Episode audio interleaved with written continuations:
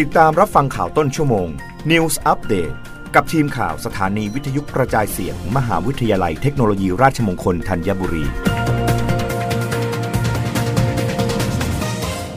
รับฟังข่าวต้นชั่วโมง โดยทีมข่าววิทยุราชมงคลธัญบุรีค่ะ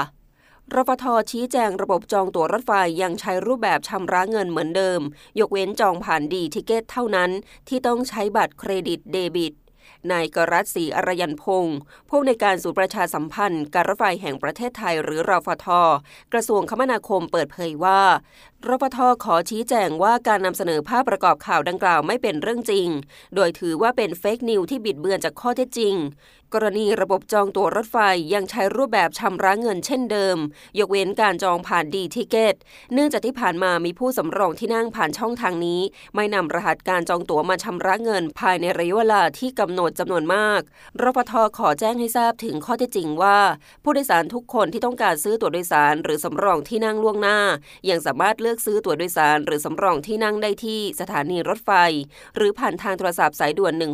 1690 สามารถชำระเป็นเงินสด หรือเลือกชำระผ่านรูปแบบระบบ True Money รวมถึงบัตรเครดิตเดบิต ได้ทุกสถานีทั่วประเทศเป็นปกติ ไม่ได้มีการปิดกั้นหรือบังคับให้ชำระได้เฉพาะบัตรเครดิต หรือบัตรเดบิต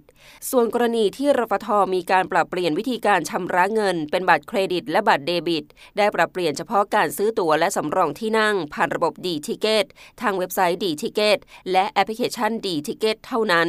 ทั้งนี้เพื่อเป็นการช่วยกระจายโอกาสในการซื้อตั๋วแก่ผู้โดยสารทุกคนอย่างทั่วถึง โดยเริ่มตั้งแต่วันที่ 16 กุมภาพันธ์นี้เป็นต้นไป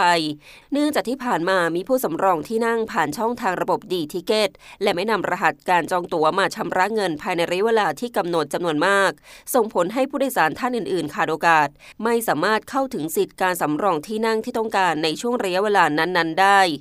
รับฟังข่าวครั้งต่อไปได้ในต้นชั่วโมงหน้า กับทีมข่าววิทยุราชมงคลธัญบุรีค่ะ รับฟังข่าวต้นชั่วโมง News อัปเดตครั้งต่อไป กับทีมข่าวสถานีวิทยุกระจายเสียง มหาวิทยาลัยเทคโนโลยีราชมงคลธัญบุรี